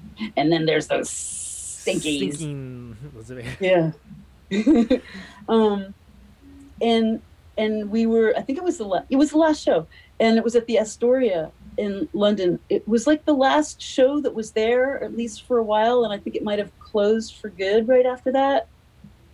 We did a lot of that. We shut places down. it wasn't our fault. It was not our fault. there probably wasn't a direct through line to Not that yeah involved in the business decisions of like you know the London club See, but um, uh, Yanni. So, so we were. It's a huge stage. It's a really interestingly arranged room, with the way that the balconies are situated. It makes it look like there's a wall of people straight up and down in front of you. Oh, wow. Which is wild. amazing. Okay, Yeah. Like almost, almost like it's almost an optical illusion. They almost like dish over top of you at the top, and it's like, it's just like, uh, it was that was that was just cool by itself. Just to have Yeah. these people just collapsing on top of you. Even hearing you it described is pretty cool. It's like you can only imagine to Like- see it. Yeah. like the, the um like a basement show in West Philly where the kids are like leaning over the cymbals and, and like practically playing the drums with you. Yeah. But it's 2000 people and it's like like they're right there. So um uh the stage is huge and we had our sets set up uh one, two, three. We were opening and then clutch and then corrosion. And so Yanni arranged at um uh, the end of our set for both drummers um, to uh, you know, John Paul and um, Brian to, to to sit behind me when we played our last song, and we all played drums oh, together. That's awesome. I love that stuff. Yeah. And it was like I was like I was just like I was like being shot out of a cannon. I was I was just I was just floating on the air. Like I, I could just like I there I could not play a wrong note. Like that Right. so anyway, that was really amazing. And then, and then Yanni proceeded to drink like a shit ton of um, strong. I can say shit, right? Oh yeah, yeah, yeah, fine. Um, uh, he proceeded to uh, drink, uh, I don't know, gallons of Strongbow, and um, he thought that Pepper was Keenan was drinking a lot along with him. But Pepper wasn't drinking quite as much, so it was actually Yanni that ended up curled up on the sidewalk outside of the Astoria.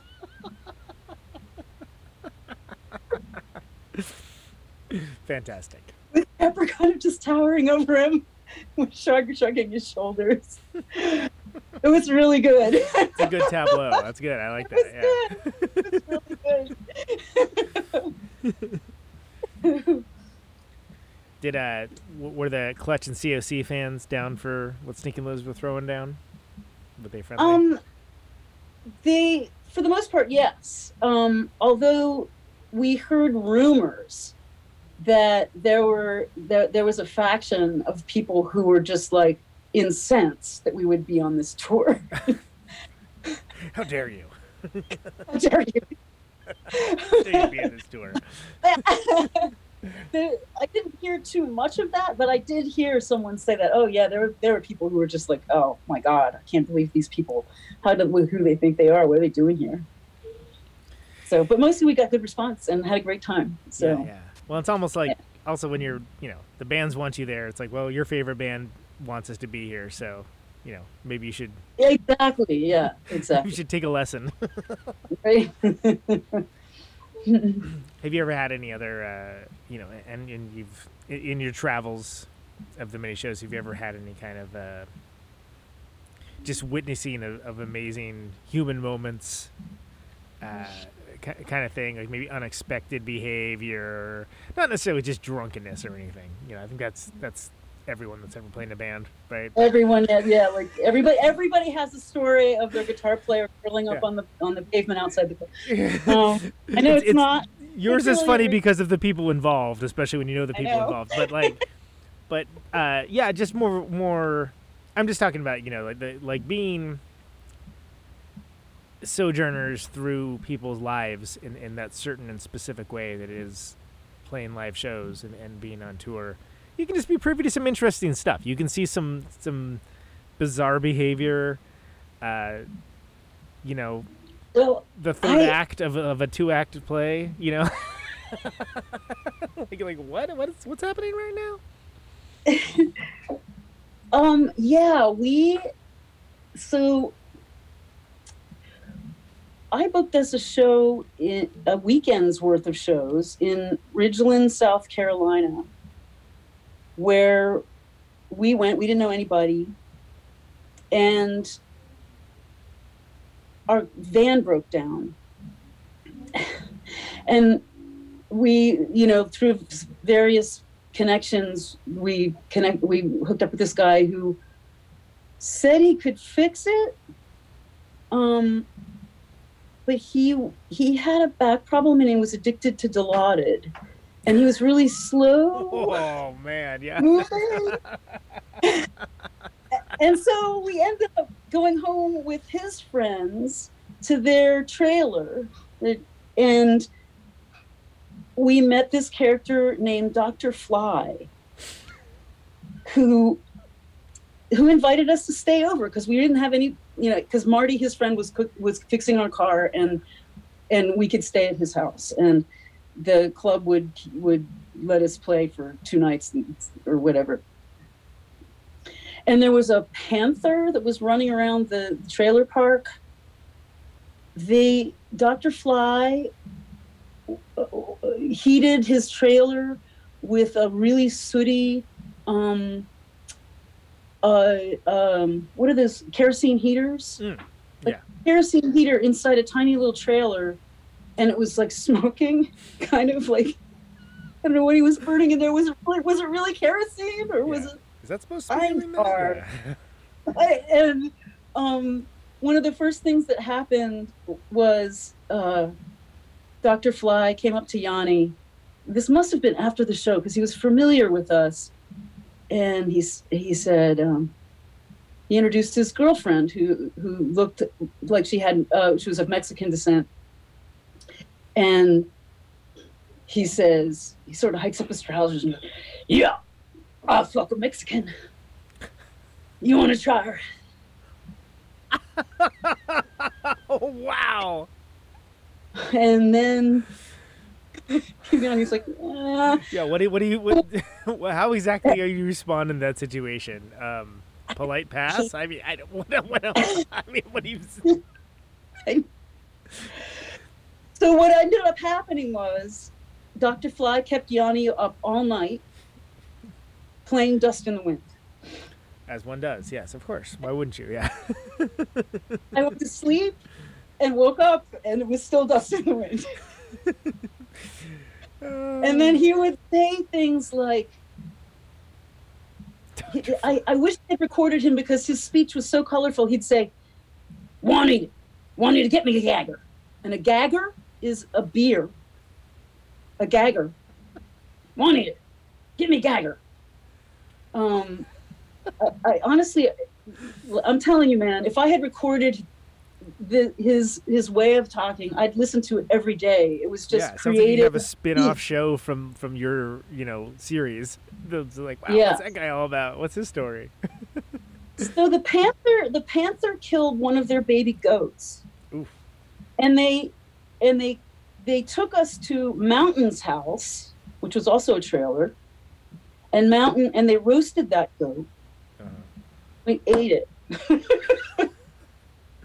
So, so the panther killed but did not eat the goat, and the goat was. meantime on Yeah. our way to mountain's house yanni had to talk dr fly out of bringing his shotgun along in our van the shotgun which was the shotgun was tucked in his pants in his trousers st- sticking out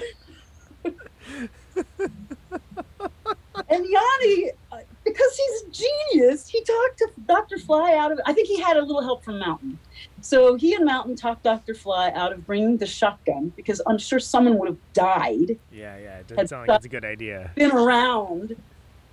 Oh, so anyway, um, and then the next day we, the, the, when we're set to leave, someone was having a birthday at yet another campsite, and we went down there, and the picture that Alexi took was a can was of a can of um, it wasn't Natty Boh at that time. What was the other one that was super cheap beer? And a Uh, pack of Marlboro.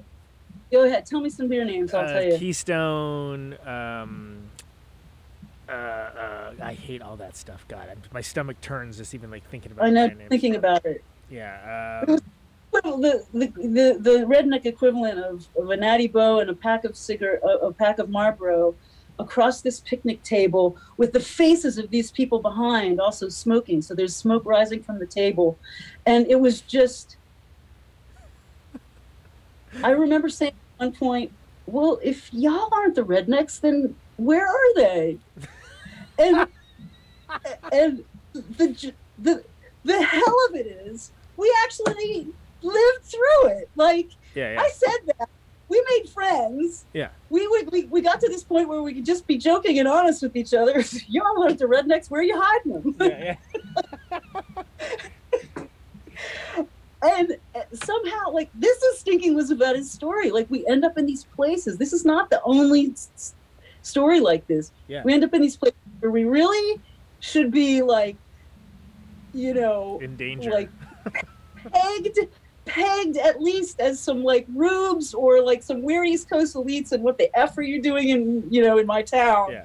and we always come through it making friends With uh, Dr. Fly and his shotgun singing Dust in the Wind. Yeah.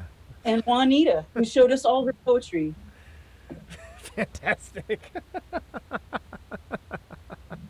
well, and it's and, and and thank you for sharing that because I I feel like it is something where I feel like you I feel like you, you guys have like books of stories, uh, if not just like that, uh, like of, of similar depth, scope, and scale. and it, you know, for better or for worse, as as part of you know, it's all part of the adventure, and uh, it, it's just it, it's I love hearing those kinds of stories from people that have you know really lived the life, not Well, you know, you know a little bit. I, I I like to say something here about the you know our current situation, which makes it look like we're all so like divided and you know everyone's at each other's throats. It's like people thought that back then too. Like my dad was like, "You're going to the South." What you know, he has memories of the South and the place he couldn't go. And I'm like, of course I'm going to the South. I'm gonna play my music in this wherever I feel like, you know. And you know, not only is the world not as dangerous as it, as the news, you know, the evening news would have you think, but the United States is full of creative, generous, self-governing, you know, kind, intelligent people. And when all of this stuff started to sprout, that that you know this contentiousness that we find ourselves in, I I, w- I say I, I would say over and over. It's like, well, where where are all the assholes hiding? Because I've been around this country for twenty years and I never meet them. yeah, yeah. It's it's it's You it's know? it's othering, but it's like okay, but who's the other? You know, the other. The, the we've met the enemy and it is us. Like is that the, the pogo?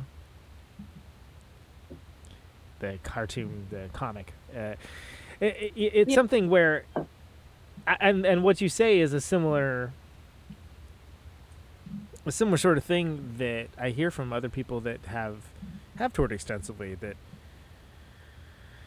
you know, it, it's there's different peccadillos. Maybe someone wants to take their shotgun to the party. You know, okay, fine, but it's it's it's not like a be all end all. Like this is a different species of human or something along those lines. Like th- these divisions aren't as pronounced as we've been led to believe. And I think that there's um, you know, there's a lot of money and a lot of power to be found uh, sowing division.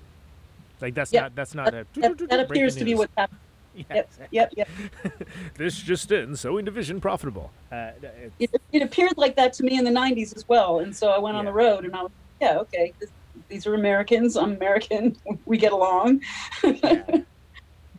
you know, it happened in Europe too. I wanted to meet people there. I wanted to meet people who I grew up in the Cold War, you know, and and it was a mystery to me why there was half of this the world that was behind this thing called the Iron Curtain. I didn't understand, like, and they were all gray and no one smiled. You know? right. you know like we could we couldn't meet yeah we couldn't meet them and um so i wanted to to go over there and and, and you know meet people myself and see for myself and that's exactly what happened and you know we made friends we played music and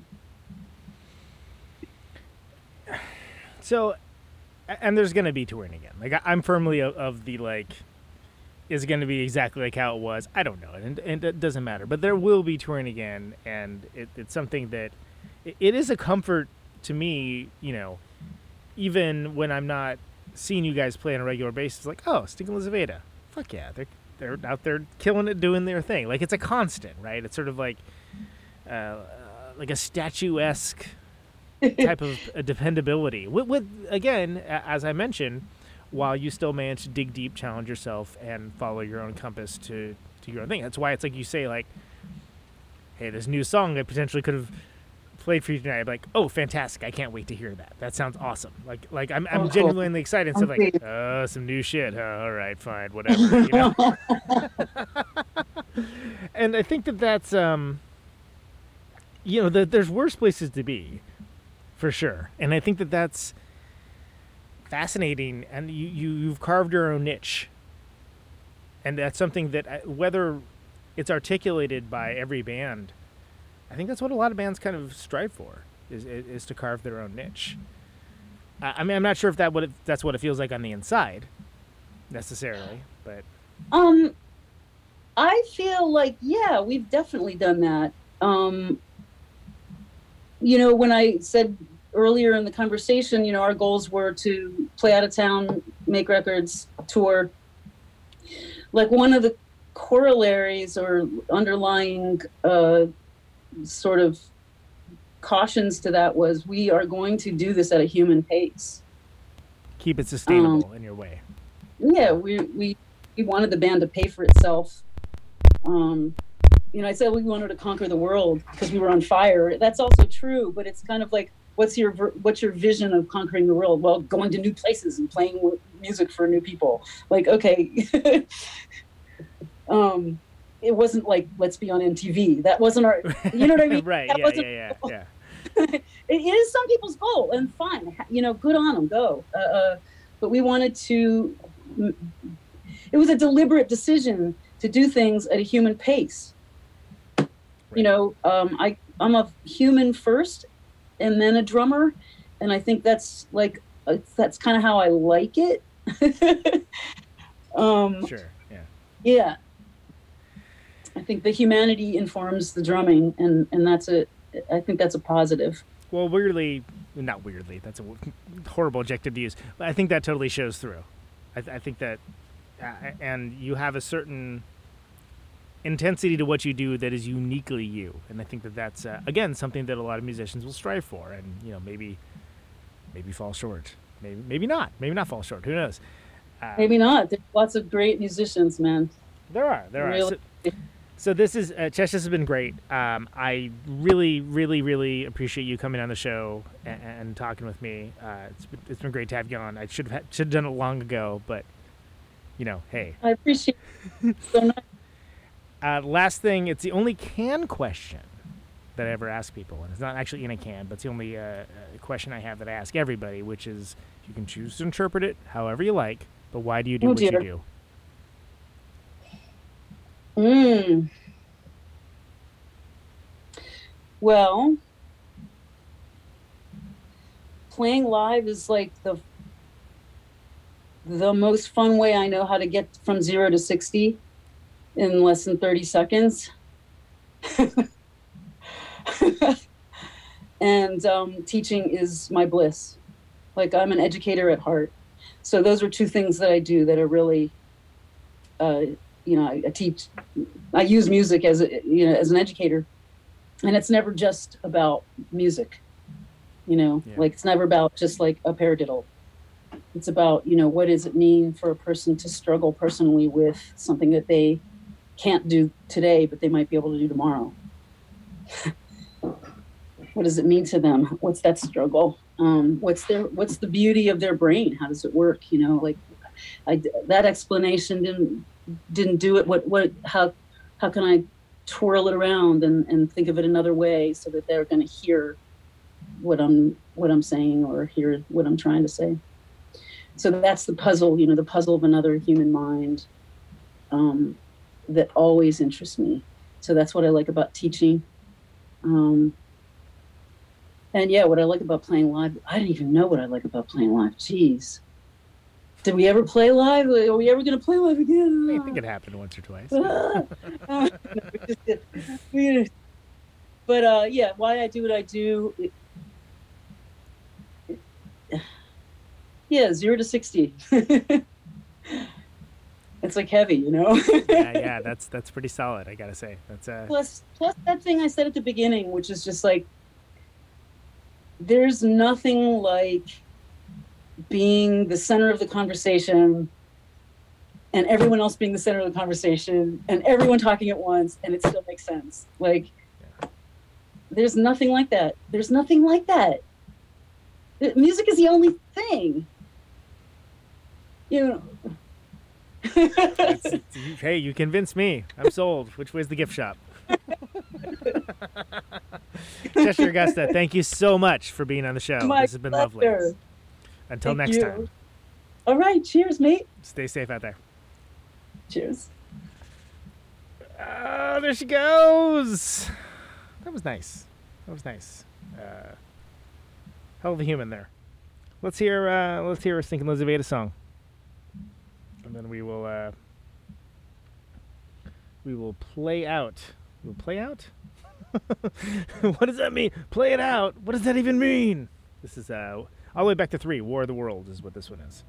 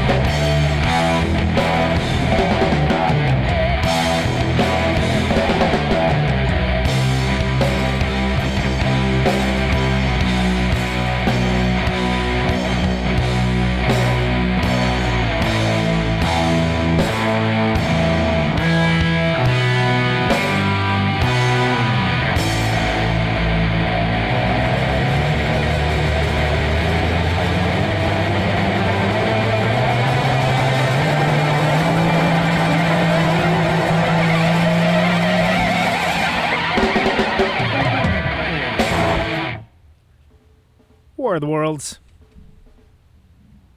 Stinking Lizaveta. It's uh, Cheshire Agusta there. On ye olde drums. that was great. She's she's uh she's a badass. I uh I'm really glad that we did that. Stinking Lizaveta official to check out their stuff. They're on uh, all, the you know all the normal things you think a band would be on too. I think. Thanks for listening, everybody. This has been Conan Neutron's Protonic Reversal. This show airs Thursdays, 8 Eastern, 7 Central, 6 Mountain, 5 Pacific. RadioNope.com. Say yes to no.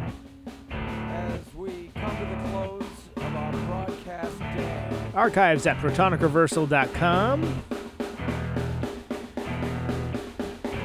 is my farewell transmission. If you want to get episodes of the show sooner, at patreon.com slash Protonic Reversal. $1 a month will get you there. No ads, no sponsors, Signing no off. kidding. Mr. and Mrs. America, all the ships at sea, anyone within the sound of my voice.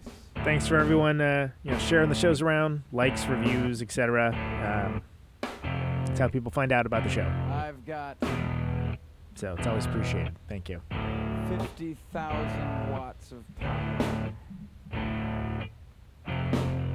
Live listeners, we have Music On with Music Off coming up next. Ionize the air. Boom Boom is the big idea. Big idea, excuse me.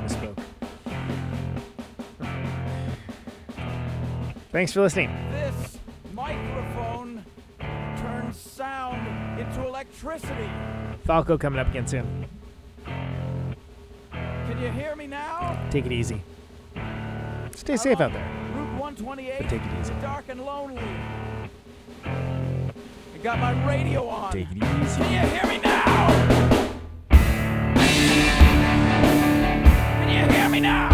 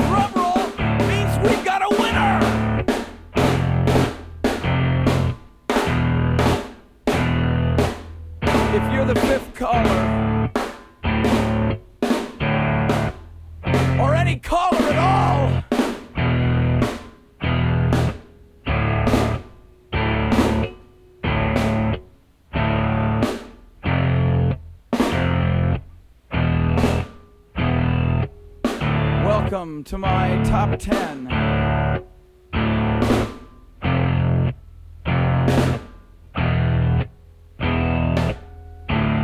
I'd like to thank our sponsor. But we haven't got a sponsor. Not if you were the last man on earth. She was prepared to prove it. One goes out to a special girl. But there is no special girl.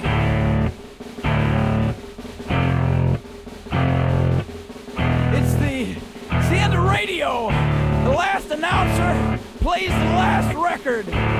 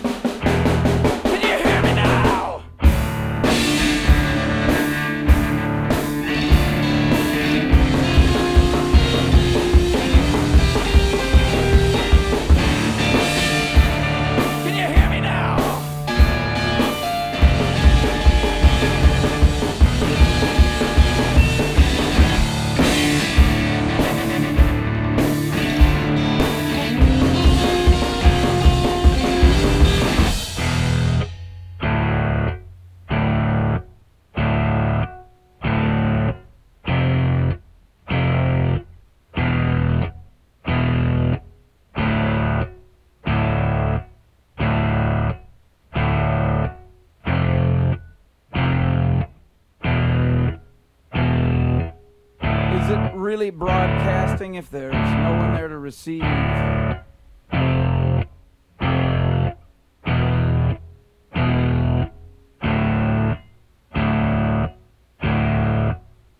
the end of radio. As we come to the close of our broadcast day.